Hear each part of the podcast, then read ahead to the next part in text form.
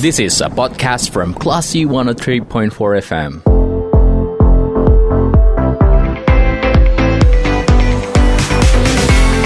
Growing Up with Coach Alka, only on Classy FM.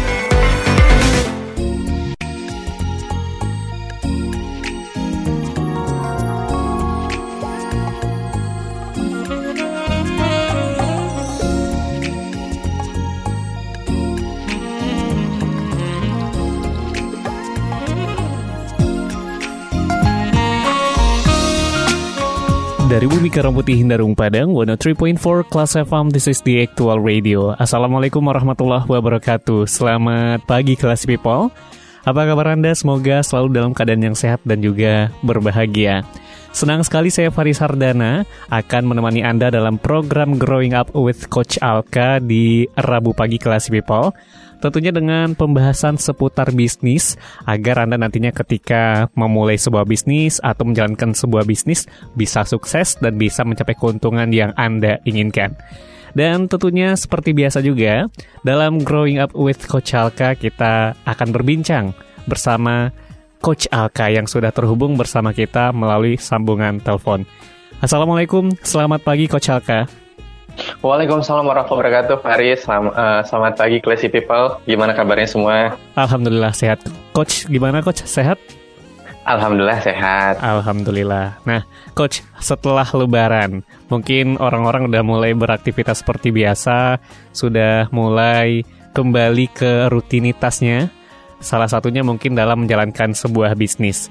Nah, ada mungkin juga orang-orang yang mungkin coba untuk memulai menduplikasi bisnisnya. Nah, itu yang akan jadi bahasan kita di pagi hari ini Classy People tentang menduplikasi bisnis. Kalau boleh cerita tentang duplikasi bisnis ini maksudnya gimana coach? Ya, maksudnya gini. Sekarang kan uh, sejak pasca pandemi banyak orang yang mulai berusaha untuk mencoba peruntungan di bisnis. Mereka buka bisnis misalkan, hmm. buka uh, buka satu unit bisnis apakah berupa toko atau berupa jasa dan tiba-tiba dia merasa eh ternyata ada nih untungnya, menguntungkan, hmm. menghasilkan keuntungan yang cukup misalnya dapat nih keuntungan 10 juta setiap bulan atau 15 juta. Terus cepat-cepat langsung ngebayangin nih kalau saya langsung buka banyak saya langsung buka tiga cabang langsung empat cabang berarti untungnya saya bisa kali empat nih kan? Hmm. kalau satu cabang aja seuntungnya 15 juta empat cabang 60 juta. Lalu uh, dengan senang hati dengan uh, perasaan optimis langsung uh, berusaha dan cari modal ke sana kemari pinjam ke bank kah, pinjam ke mertua kah, pinjam ke saudara kah, dan presentasi ke mana-mana bahwa ini saya punya bisnis yang menarik nih, uh, satu toko ini aja punya keuntungan 15 juta sebulan, kalau jadi empat nih bisa 60 juta dan kita bisa bagi hasil dan bla bla sebagainya. Padahal, padahal belum tentu, belum tentu untung di toko satu bakal untung di uh, duplikasi kedua, ketiga, hmm. keempat. Tapi ini euforia ini banyak terjadi ke teman-teman aku, khususnya teman-teman yang baru memulai bisnis, baru jalanin bisnis setahun, dua tahun, bahkan yang udah jalanin bisnis lima tahun, enam tahun pun masih tergoda nih, ah saya buka cabang banyak-banyak.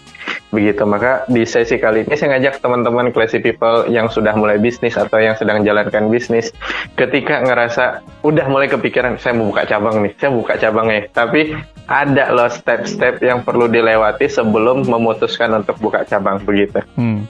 Nah, ada step-step uh, seperti yang coach bilang tadi kan semacam warning buat para pebisnis agar nggak terburu-buru, agar nggak gegabah dalam menduplikasi bisnisnya. Tapi bukan berarti ini uh, menjadi sebuah uh, larangan juga ya coach, tapi ini sebagai sebuah tantangan.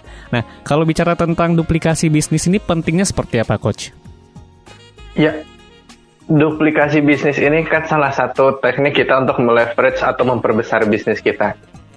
Banyak orang kan pilihan memperbesarkan bisnis itu misalnya dia memperbesar kapasitas tempat jualannya hmm. atau memperbesar kapasitas produksinya atau memperbesar uh, memperbanyak tim penjualan di lapangannya. Salah satunya adalah menduplikasi bisnisnya di tempat yang di area yang berbeda kalau yang sering kita lihat yang duplikasi ini misalnya buka cabang, cabang hmm. kedua, cabang ketiga, cabang keempat. Apalagi teman-teman yang main kuliner kan, kuliner dine in yang makan di tempat Bisa jadi sa- saat ini bukanya di Indarung, di Indarung laris nih, ah saya buka deh nanti di Aurdori, saya buka deh di eh, Lubuk Buaya, saya buka deh di Pasare, saya buka deh di Bukit Tinggi, saya buka deh di Padang Panjang. Itu contohnya. Kenapa ini penting? Teman-teman perlu paham. Kalau ketika te- teman-teman paham ini model model eh, pengembangan bisnis yang seperti ini, maka teman-teman akan paham cara bermainnya seperti apa. Hmm. Karena mo- eh, model pengembangan ti- seperti ini, kalau kita tahu cara mainnya, ini akan lebih mudah, akan lebih sederhana dan akan lebih simpel. Tapi kalau teman-teman tidak tahu prinsip dasar cara bermainnya, ini sedikit berbahaya. Sedikit berbahaya kenapa? Karena eh, model duplikasi ini kan kita akan melibatkan banyak uang, banyak orang, banyak sumber daya yang ini tidak hanya soal kita bisa ngerti aja, tapi kita bisa paham dan mengelola orang. Hmm. Apesnya nanti apesnya teman-teman berharap untung tapi malah buntung bahkan nombok begitu. Iya. Nah, berarti kalau duplikasi bisnis ini eh, sebenarnya kita diwajibkan untuk melihat potensi-potensi yang bisa dimanfaatkan gitu ya, coach. Tidak gegabah begitu saja seperti yang coach bilang tadi juga ketika kita lihat di satu daerah untung bukan berarti di tempat lain bakal untung juga gitu, coach. Nah, eh untuk menjalankan atau melakukan duplikasi bisnis itu apa sih eh, langkah-langkah fundamental yang perlu dilakukan sebelum duplikasi secara umum seperti apa coach? Ya, sebelum kita putuskan, ya saya mau duplikasi nih dalam bentuk buka cabang, saya mau bikin franchise, saya mau bikin business opportunity. Bagi kami yang eh, sudah melakukan hal seperti itu dan juga eh, diskusi dengan teman-teman yang sudah melewati fase itu, ada banyak ada banyak yang perlu kita persiapkan. Secara umum, secara umum dari sekian banyak tuh ada yang benar-benar fundamental banget empat Hmm. langkah ini. Jadi boleh jadi hal yang lain teman-teman terabaikan, tapi minimal empat langkah fundamental ini perlu perlu clear. Apa itu? Yang pertama teman-teman perlu menguatkan nilai inti bisnis ini kembali, Hmm. karena bisnis satu satu bisnis ini belum tentu nil saat untung tuh belum tentu nilai intinya belum clear. Siapa tahu emang rezekinya aja bagus kan tiba-tiba kenalin dan laku. Ketika teman-teman eh, mau duplikasi buka cabang perhatikan nilai intinya udah kuat atau belum, udah clear atau belum. Yang kedua, teman-teman perlu membangun pola pemasaran dan penjualan yang terstruktur dan kuat. Kenapa? Pola pemasaran inilah yang akan dilakukan juga di cabang kedua, cabang ketiga, atau di franchise-nya, atau di bisnis opportunity-nya. Hmm. Kalau pola pemasarannya sudah kuat dan terstruktur, akan sangat mudah untuk eh, mengembangkannya. Yang ketiga, teman-teman perlu membangun pola pengelolaan uang dan operasional yang efektif dan efisien. Kenapa? Prinsip bisnis itu adalah mencari untung. Untung itu bisa didapatkan dari dua cara. Yang pertama meningkatkan penjualan, Hmm. sama mengelola biaya se- serendah mungkin sehingga biaya itu ef- biaya dan operasional efektif dan efisien. Jadi untungnya bisa ambil dari margin, bisa dari mengelola biaya, menekan biaya. Ketika itu clear, maka akan dapat prinsip dari bisnis itu mendapatkan untung dan keuntungan inilah yang bisa menjadi eh, bahan bahkan untuk pengembangan bisnis selanjutnya atau cabang-cabang selanjutnya. Yang keempat, bagaimana teman-teman tuh mengkader leader dan membentuk tim yang tangguh dan bertumbuh. Hmm. Karena ketika bisnis ini mau diduplikasi, kata kuncinya adalah people driven. Bagaimana menggerakkan orang untuk mengembangkan. Karena tidak mungkin si pemilik bisnis akan lompat sana, lompat sini, kejar sana, kejar sini. Dia butuh orang-orang yang kuat, tangguh, dan tim yang solid begitu. Hmm. Nah, tadi kalau di eh, di awal-awal kita bahas kenapa duplikasi itu penting dilakukan. Nah, kenapa empat langkah fundamental ini penting dilakukan, coach? Iya, empat langkah fundamental ini bisa dibilang ibarat meja. Ini kaki nih, kaki, kaki empat kaki mejanya.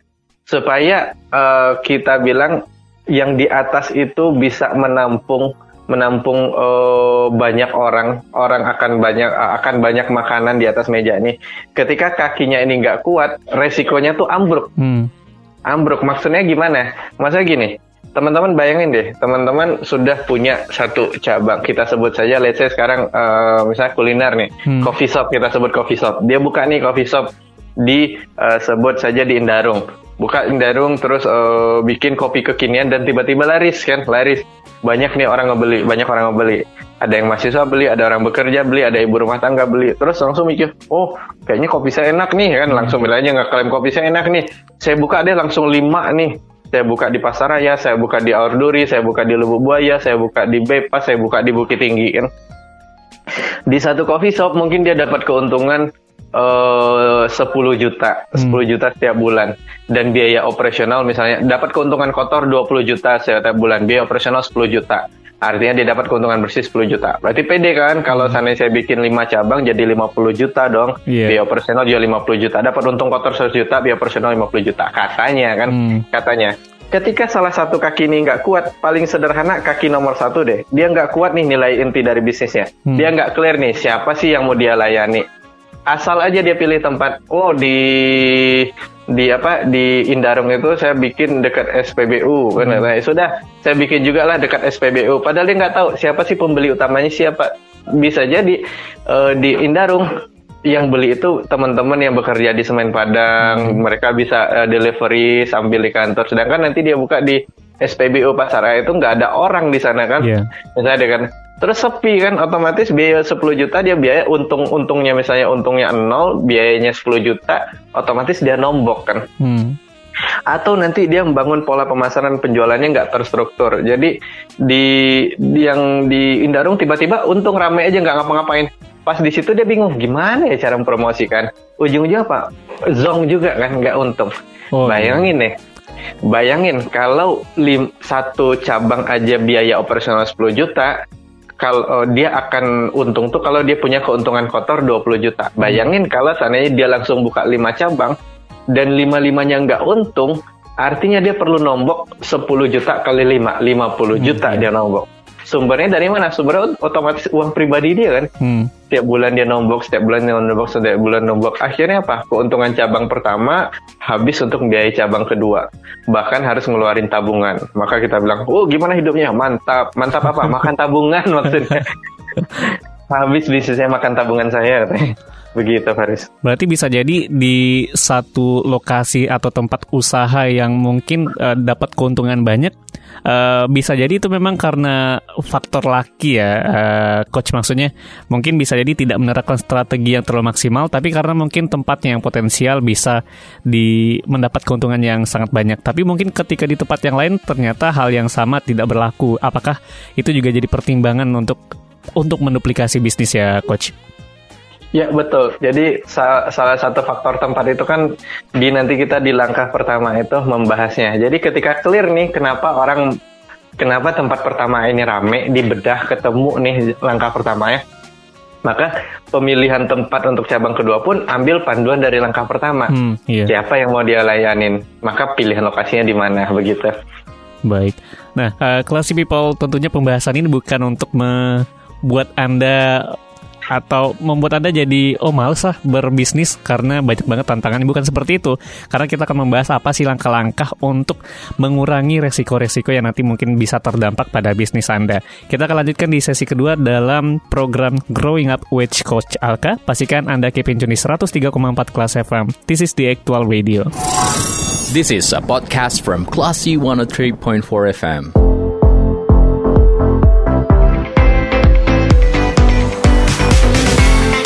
Growing Up with Coach Alka, only on Classy FM.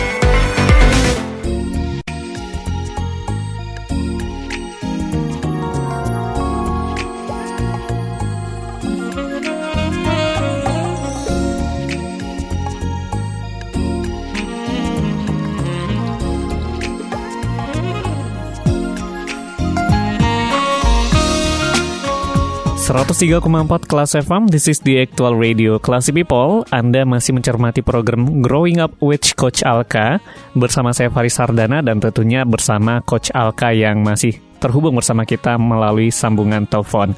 Kita masih membahas tentang menduplikasi bisnis, lebih tepatnya empat langkah fundamental sebelum menduplikasi bisnis Anda.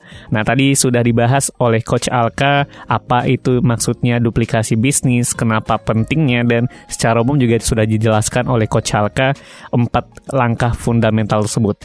Nah, di sesi kedua dan sesi ketiga Classy People, kita akan membahas dan lebih menjabarkan atau membreakdown breakdownnya lebih detail agar nantinya Anda tahu juga apa yang perlu dilakukan.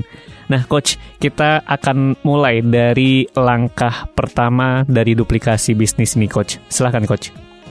Ya, duplikasi bisnis yang kita bahas dalam satu jam ini adalah bagaimana teman-teman mengcopy paste bisnis teman-teman supaya bisa berkembang lebih banyak dan lebih besar. Jadi, sebelum teman-teman mengkopinya ke, ke tempat yang berbeda atau ke unit yang berbeda atau buka cabang di tempat berbeda, ajakan kami adalah yuk selesaikan dulu empat tiang dasarnya atau empat kaki dasarnya sebelum bisnis kedua atau oh, cabang kedua, cabang ketiga dibuka.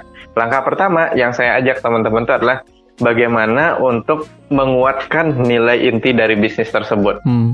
Maksudnya gimana menguatkan nilai inti bisnis itu? Nilai inti bisnis itu kan ada tiga. Yang pertama, siapa sih target marketnya? Terus apa value utamanya dan apa kekuatan dari bisnis itu tersebut. Ketika tiga itu clear, maka akan tahu nih siapa yang kita layani dan apa pelayanan yang kita tawarkan. Maksudnya gimana? Banyak orang bilang, siapa sih pelanggan Anda? Oh, semua orang. Hmm. Yakin lo semua orang? Iya, semua orang itu bayangin deh, dari anak baru lahir 0 tahun sampai orang mau meninggal 100 tahun, saja 100 tahun yang masih bisa belanja kan. Apakah yakin kamu akan melayani semua orang itu? Beda loh kebutuhan. Anak bayi itu butuh ASI. Hmm. Anak balita itu butuh susu susu formula. susu formula. Anak kecil itu butuhnya itu adalah permen. Remaja itu butuhnya permainan. Dewasa itu butuhnya kenyamanan. Orang tua itu butuhnya penghormatan. Beda loh kan. Iya, tapi kan semua orang pernah datang ke toko Anda. Yes, betul. Semua orang pernah datang. Tapi kamu lihat, dari yang datang itu 80% pemasukan Anda, keuntungan Anda di, dikasih dikontribusi oleh siapa jenis hmm. pelanggannya. Maksudnya gimana? Kita, ayo kita lihat siapa sih tar 8, target utama pas uh, bisnis Anda, target utama market Anda. Caranya lihatnya gimana? Cara lihatnya adalah lihat 8 dari 100 pelanggan Anda yang rutin berbelanja, 80%-nya itu ada di kelompok mana. Hmm. Gimana cara lihatnya kelompoknya? Yang pertama, lihat dari tiga aspek aja. Yang pertama, lihat dari geografisnya. Orang yang datang tuh orang dari mana aja sih? Orang hmm. sekitar kah? Atau orang jauh-jauh? Orang sekitar tuh radius berapa? Kalau radius 5 atau 10, 5 km, berarti target market Anda secara geografis adalah orang yang dekat-dekat tapi kalau yang datang tuh ada dari Indarung, ada dari Lebu Alung, ada dari online, ada dari mana, berarti secara geografisnya bisa uh, lihat lewat mana mereka. Hmm. Itu geografis. Yang kedua, secara demografis. Demografis itu apa? Demografis itu sederhananya kita ambil tiga aja. Dari rentang umurnya, rentang umur dan jenis kelaminnya, mereka ada si, uh, siapa? Pria wanita kah dominannya? Umurnya ada di berapa? Kelompok umur tuh teman-teman bisa bagi misalnya 0 sampai 13 tahun, 13 hmm. sampai 21, 21 sampai 35, 35 sampai 45, 45 sampai 70. Biasanya kelompok itu yang sedikit punya uh, tingkat generasi yang sama kan, hmm. generasi kesamaan generasi, punya gaya mirip-mirip kan.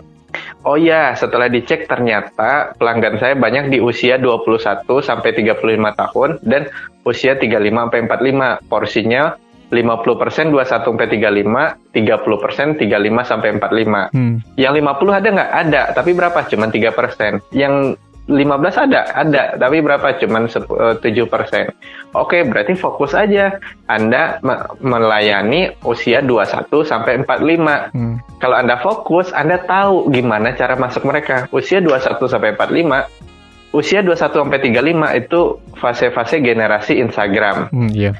Instagram. Usia 35 sampai 45 itu fase-fase generasi Facebook. Akan beda cara mainnya. 21 sampai 35 uh, generasi narsis, mereka suka foto dan video. Hmm. 35 sampai 45 generasi suka bercerita, baca tulisan. Nah, begitu masuknya. Terus kalau uh, yang lebih tua fase uh, generasi 45 sampai 60 itu generasi koran. Hmm mereka masih masih uh, masih baca koran kan masih lihat referensinya koran. Jadi akan berbeda cara melayani mereka. Usia 45 sampai 60 generasi yang masih ma masih berha uh, punya harapan dia itu dilayani. Uh, ada namanya tarati etika hmm. terus uh, sopan santun. Generasi 35 45 generasi yang lebih terbuka akan perbedaan kan? Hmm mereka tetap berharap dihormati, uh, masih berharap namanya sopan santun etika, tapi mereka juga memahami bahwa generasi milenial sekarang bahkan mereka punya cara yang berbeda dalam uh, dalam berkomunikasi. Generasi 21 sampai 35 generasi yang benar-benar uh, bisa dibilang mereka egalitarnya cukup kuat. Iya. Yeah. saya seolah-olah orang tuh sama gede aja. Hai bro, hai sis, gimana kabarnya? Om-om dipanggil bro kan? iya. Dan, Dan mereka nggak baper. dipanggil abang gitu ya coach. Iya, bapak abang mereka nggak baper kan. Karena saya ini mau dimarah. Kalau dia salah dimarahin mereka nggak baper hmm. kan. Nah, maka akan berbeda cara pelayanannya, akan berbeda kebutuhannya. Ajakan kami lihat nih. Yang pertama siapa target utama anak clear. Terus yang ketiga, yang ketiga tadi itu kan lihat selain demografis, lihat gaya hidup mereka. Hmm. Gaya hidup mereka itu seperti apa pola uh, gaya hidup tuh maksudnya gimana? Ada orang gaya hidup yang peduli penampilan, ada orang gaya hidupnya tuh yang uh, kalau peduli penampilan mereka cenderung tidak terlalu hitung-hitungan kan. Hmm. Yang penting ada update terbaru, ada kuliner terbaru mereka beli. Ada orang yang gaya hidupnya itu sederhana perhitungan kan. Kalau yang perhitungan ngapain juga kita tawarin yang aneh-aneh yang penting clear kebutuhannya. Ada orang gaya hidupnya itu benar-benar uh, ramah peduli lingkungan oh nggak mau pakai kantong plastik dan lain sebagainya. Yeah. Ketika clear target market Anda, ketika Anda buka cabang, Anda sudah tahu mau menggarap siapa. Ajakan kami, target market ini teman-teman perlu jelas, tertulis, dan terukur. Maksudnya gimana jelas? Jelas itu adalah jelas nih orang ada di mana, kerjanya di mana, kelompok yang Anda sasar nih misalnya oh target market saya usia 21 sampai 35 dan kelompok keduanya usia 35 sampai 45. Ini orangnya di mana? Oh, ini ini adalah yang pertama kelompok mahasiswa, yang kedua orang baru bekerja. Hmm. Mahasiswa berarti di mana? Mahasiswa ini lokasinya tuh ada di kosan sekitaran Unan, misalnya di kampus Unan, di kampus UPI. Hmm. Kalau yang baru-baru bekerja, ah, yang baru-baru bekerja ini ada di bank, di bank, misalnya kerja di bank, kerja di di Semen Padang, misalnya kerjanya di ini, di ini, di ini. Terus gimana cara mengak, uh, menemui mereka? Menemui mereka tuh bisa online dan offline. Yeah. Kalau online, nah, orang ini biasanya nge-follow uh, klik positif misalnya hmm. kan. Nah, mereka mendengarkan radio klesi gitu kan. Mereka uh, mereka itu datang uh, ke cafe ini, mereka tuh hangout di sini, mereka tuh lewat sini. Nah, ketika clear Anda tahu nih cara nawarkan mereka. Hmm. Terus kalau usia 3545 mereka usia 3545 ini mereka aktif nih di komunitas ini, ada komunitas mobil, ada komunitas arisan, ada komunitas pengajian, ada ada uh, komunitas uh, sepeda dan lain sebagainya clear itu teman-teman bisa bisa uh, memapping apa kebutuhan mereka bisa ber intinya ketika sudah terukur tertulis kita bisa ngomong sama tim kita bro tolong bantu dong uh, temui orang-orang itu dan kira-kira mereka mau nggak uh, ke apa mau nggak uh, misalnya gini misalnya kita kirim nih kita ada produk baru atau yeah. mau buka cabang baru kita kasih penawaran undang mereka datang atau hmm. kirim mereka nah sekarang yang menarik lagi sekarang itu uh, fenomena unik itu orang mau oh, kalau mau launching produk atau buka cabang sebelum buka dikirim ke orang tuh kirim kirim kirim kirim dia review kan dia review kan kadang review dengan senang hati kan. Hmm. bla bla bla. Nanti hasil review yang bagus bisa kita bah pakai bahan untuk campaign minta izin ya kan. Dari situ kita juga tahu apa sih persepsi mereka dengan bisnis kita. Nah ini masuk ke uh, fase nilai inti yang kedua. Yeah setelah kita tahu nih terukur, tertulis dan jelas siapa target mereka, kita perlu clear nih apa sih kebutuhan utama mereka. Hmm. Contoh tadi kita ngomong bisnis uh, kopi, kebutuhan utama mereka apa sih?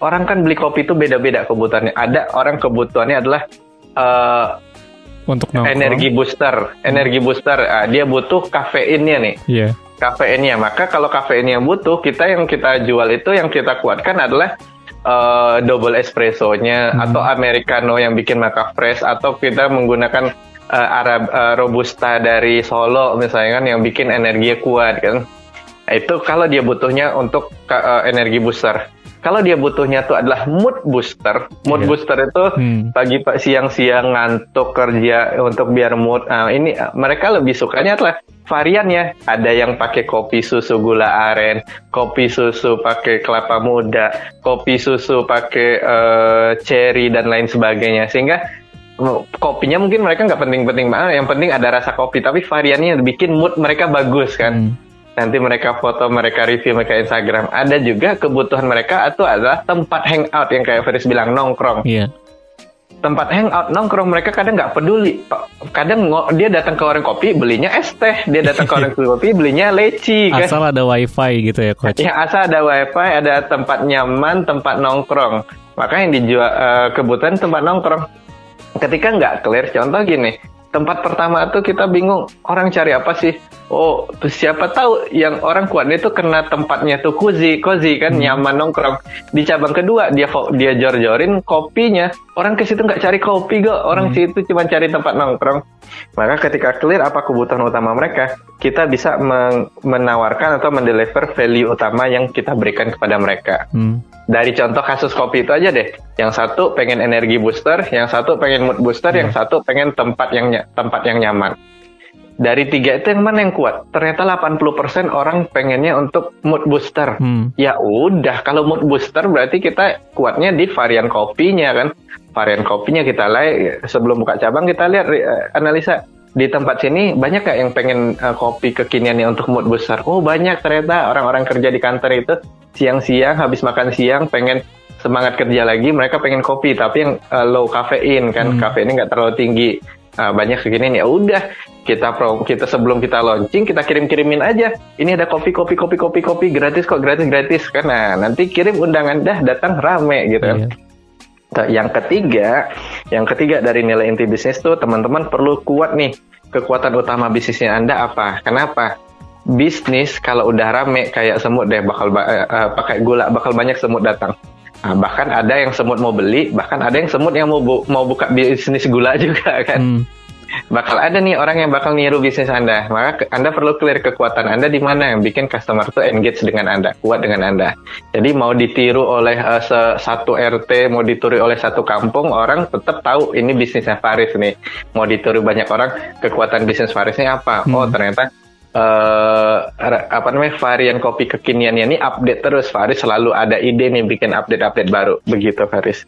Nah, nanti kita akan di sesi ketiga bakal lebih mendalam tentang eh, langkah-langkah yang ketiga, Coach. Tapi saya pengen nanya juga berarti di sesi pertama, eh, bukan di sesi pertama, di langkah pertama, kita perlu mengerucutkan target market kita. Nah, dari sana baru kita bisa melihat apa kebutuhan mereka. Apakah seperti itu, Coach? Iya betul. Baik. Kita akan lanjutkan nanti, Coach, di sesi berikutnya. Dan Classy People, jangan ke mana-mana. Anda masih mencermati program Growing Up with Coach Alka. This is a podcast from Classy 103.4 FM.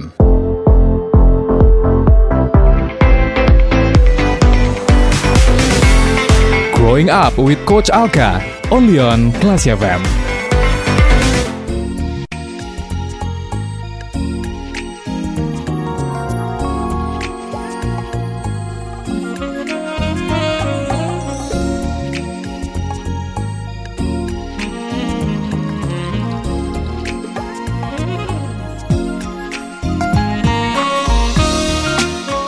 ...103,4 Kelas FM, this is the actual radio. Classy People, Anda masih mencermati Growing Up with Coach Alka...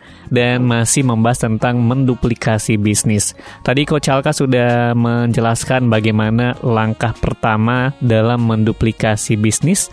...yaitu salah satu, atau langkah pertamanya itu melihat target market kita seperti apa. Kemudian Coach, yang langkah kedua seperti apa Coach? Ya, langkah pertama kita setelah menguatkan nilai inti bisnis kita, itu turunannya itu ada siapa target market kita, terus kita clear apa kebutuhan target market mereka, dan kita clear apa kekuatan utama bisnis kita. Biasanya ini menjadi pembeda bisnis Anda dari yang lain. Ini salah satu syarat dasar udah verified atau enggak untuk diduplikasi. Ketika ini kuat, kan ini nih barang jualan kita. Lanjut ke fase kedua, langkah kedua. Barang jualan kita ada clear nih. Langkah keduanya adalah membangun pola pemasaran dan penjualan yang terstruktur dan kuat. Hmm, Kenapa ini penting? Prinsip sederhana bisnis itu dari sekian banyak proses. Ada pemasaran, ada uh, or- ada SDM, ada operasional, ada keuangan, ada penjualan. Duit masuknya itu adalah di penjualan. Yang lain itu duit keluar. SDM itu duit keluar, pemasaran duit keluar. Maka pola supaya bisa Anda clear nih mendapatkan keuntungan, Anda perlu, punya pola pemasaran yang sehingga menghasilkan penjualan.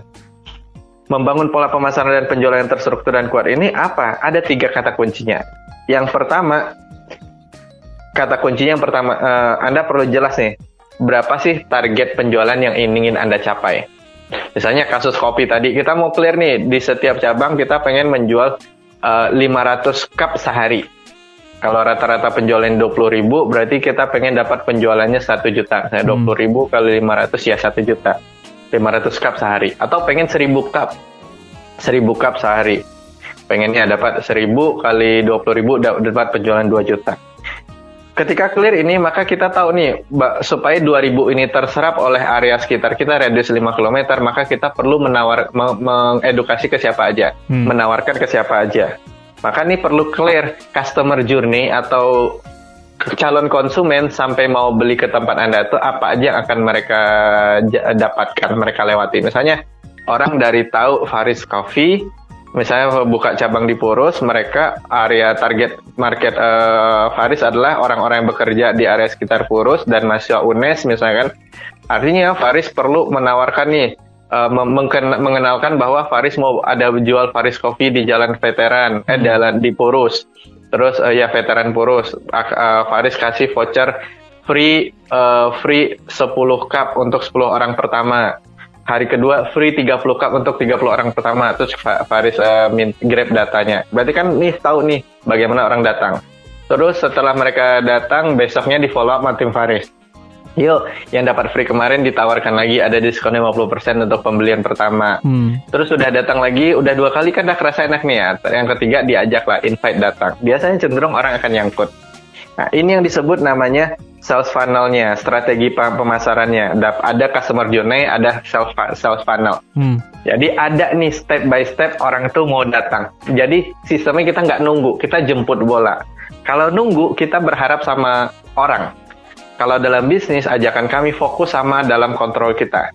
Yang datang datang tiba-tiba anggap itu bonus. Jadi benar-benar tanamkan dalam mindset Anda. Anda punya target berapa? 2000 cup sehari. 2000 cup itu bagaimana mendatangkannya? Berarti hmm. Anda perlu mengenalkan ke 5000 orang. Anda perlu mengenalkan ke eh, sepuluh ribu orang dalam satu bulan supaya mereka bisa belanja kopi Anda sekali tiga hari, hmm. maka tercapai target 2000 cup. Yang ketiga, Anda perlu buat program marketingnya itu yang bisa dijalankan oleh tim Anda dan dimotivasi dengan baik. Masa gimana? Banyak orang tuh dia baca buku ini, ikut kelas seminar ini, itu bikin program marketing uh, super duper keren, tapi tim dia nggak bisa jalanin kan?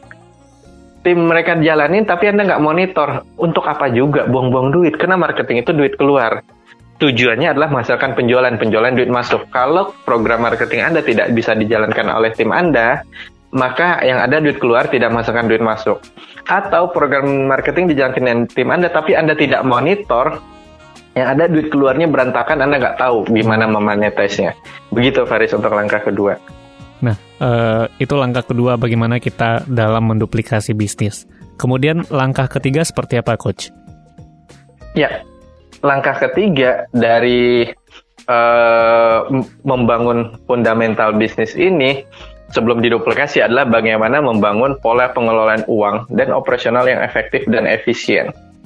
Kenapa? Karena pada bisnis prinsipnya adalah menghasilkan keuntungan. Hmm. Keuntungan itu bisa dilihat adalah ketika uang itu ada di tangan, cash in hand. Cash in hand. Kenapa? Banyak orang bisnis mengatakan, oh ya keuntungan saya ada 30%. 30% penjualan saya ada uh, se, uh, eh, 100 juta sebulan berarti keuntungan 30 juta kita tanya show me the money mana uangnya hmm. uh, gimana ya uangnya kayak nyangkut di sini oh uangnya belum ditagih bla bla bla itu bullshit masa bullshit gimana ketika Anda keuntungan Anda tidak jadi uang, tidak jadi profit, itu keuntungan semua yang besar kemungkinan itu duitnya nggak ada. Yeah. Ini resikonya bisnis Anda amburadul. Tagihan jalan terus loh bro kan. Karyawan perlu digaji terus, supply perlu dibayar. Kalau keuntungan Anda nggak nggak jadi duit, Anda mau bayar pakai apa? Itu dia kenapa langkah ketika Anda punya membangun pola pengelolaan uang dan operasional efektif dan efisien. Caranya gimana? Yang pertama, semua aktivitas keuangan itu dicatat dan direport dengan baik dicatat di record boleh pakai kertas boleh pakai Excel boleh pakai Google Sheet. Pokoknya semua pengeluar uh, aktivitas keuangan pengeluaran pemasukan itu dicatat.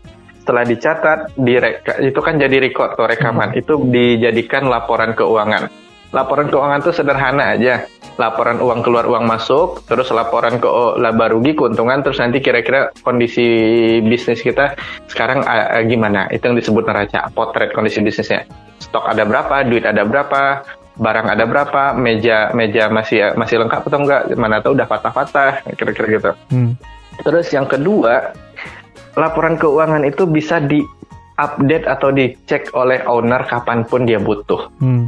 Jangan sampai dia dia datang ke cabang kedua tolong dong saya lihat gimana kondisi la, laba rugi bulan ini atau cash flow-nya atau neracanya atau di uh, ini, oh maaf bos belum belum belum saya bikin. Ya ini bisnis atau apa nih? Main-main kan? Hmm, harus ini siap duit. audit mendadak gitu ya coach? Yes betul.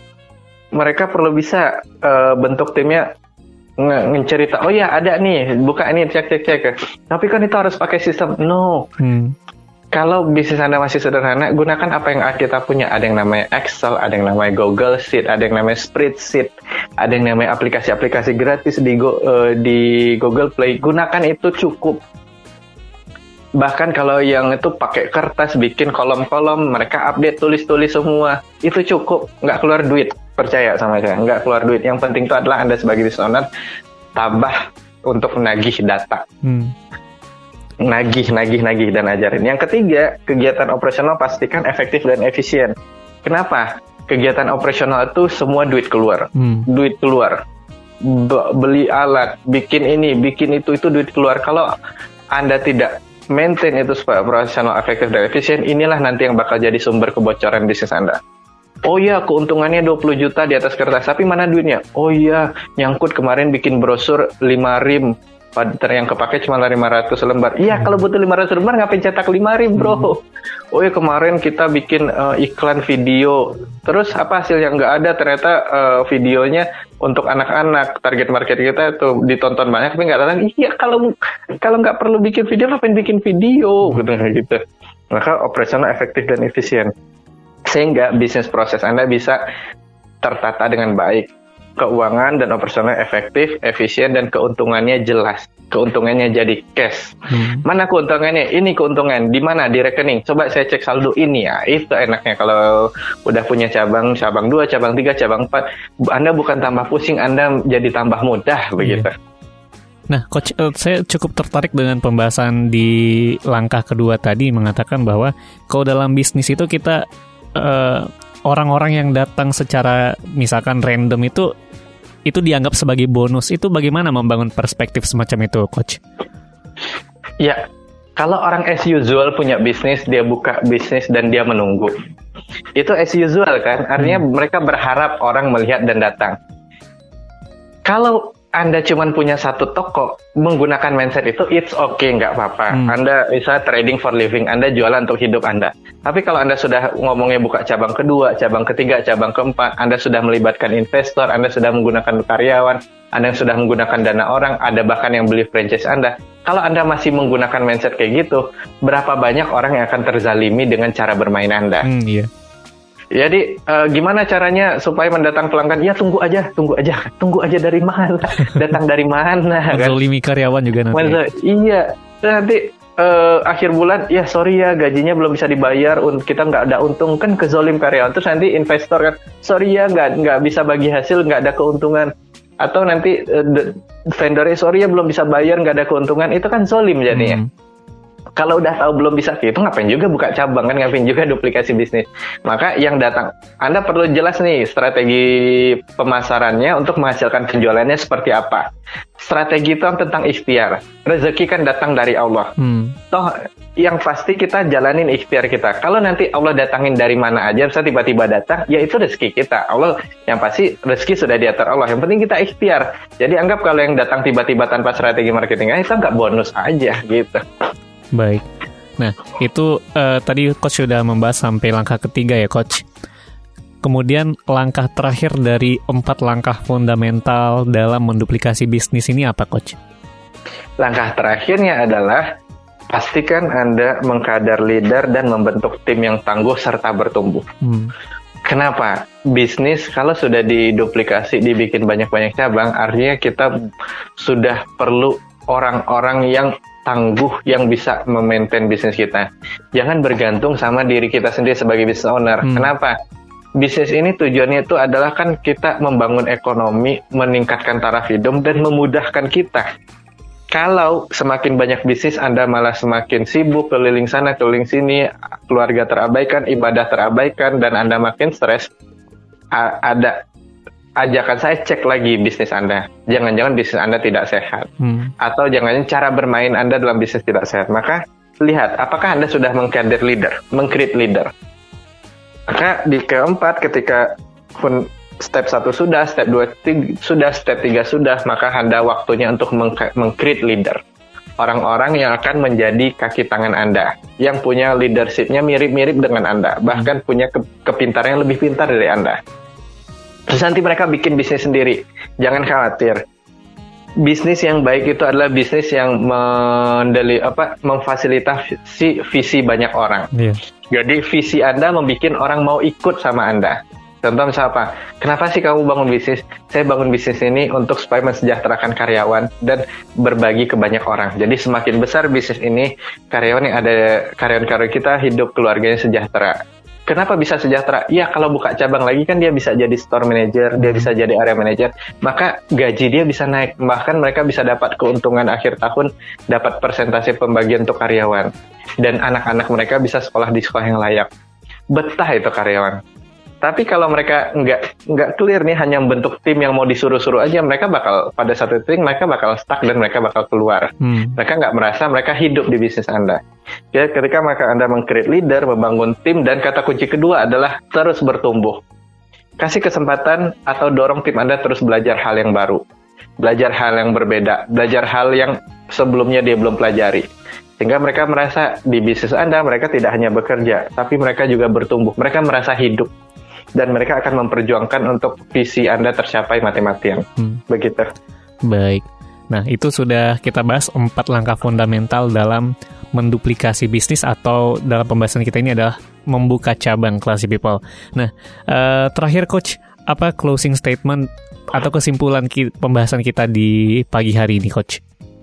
Ya, mengembangkan bisnis itu adalah mudah jika kita tahu caranya. Hmm. Maka persis seperti Faris eh, sampaikan di awal tadi, kita saat ini bukan untuk menghambat atau eh, menakut-nakutin teman, cu, jangan buka bisnis. Kita aja melihat ini loh realitanya di lapangan. Hmm. Ada orang ngerasa sudah untung langsung buka cabang banyak-banyak, akhirnya tabungan mereka, simpanan mereka habis untuk nombok cabang mereka dan akhirnya bisnis mereka tutup. Maka sebelum teman-teman berambisi mengembangkan bisnisnya dengan eh, menduplikasi jadi banyak, mencabang banyak, yuk benahin empat pilar ini Hmm. dan ikhtiar dan eh, pada akhirnya kembalikan kepada Allah. Yakinkan bahwa tujuan bisnis kita ini adalah rahmatan lil alamin. Bermanfaat untuk sekalian alam. Sehingga Allah ridho, orang-orang bahagia dengan keadaan bisnis kita, maka bisnis ini menjadi ekosistem yang baik, yang bermanfaat bagi semua orang. Hmm. Allah kasih jalan rezekinya. Amin. Baik. Nah, ini pengulangan ketiga yang akan saya ulangi, Coach. Eh, maksud kita tentunya bukan untuk mendo, de- demotivasi buat classy people. Ya, udah udah kelihatan nih eh, kesulitan-kesulitan. Gak usah bisnis deh, cari yang lain aja. Nah, dengan pembahasan-pembahasan kita, kemudian dengan empat langkah fundamental, Anda udah bisa melihat peluang, tantangan, sehingga nanti Anda melihat juga eh, hal-hal yang bisa Anda lakukan classy people agar bisnis Anda berjalan dengan lancar dan seperti yang Coach Alka bilang juga eh, ketika empat langkah ini dan juga usaha-usaha Anda sudah dilakukan yang terakhir adalah tawakal kepada Allah ya Coach. Iya, betul sekali. Baik. Terima kasih eh, terima kasih Coach Alka sudah berbagi bersama Kelas FM dalam program Growing Up di pagi hari ini. Dan semoga informasi pembahasan kita di pagi hari ini dapat bermanfaat untuk kelas people yang sedang mencermati dan sedang membangun bisnis, membangun eh, sebuah eh, usaha untuk mendapatkan keuntungan dengan langkah-langkah yang sudah dibahas oleh Coach Alka tadi. Sekali lagi terima kasih Coach dan juga Classy People. Terima kasih untuk Anda yang sudah mencermati dan mohon maaf jika ada kesalahan. Akhirnya saya Faris Hardana dan Coach Alka pamit dalam program Growing Up with Coach Alka. Wassalamualaikum warahmatullahi wabarakatuh and then see you.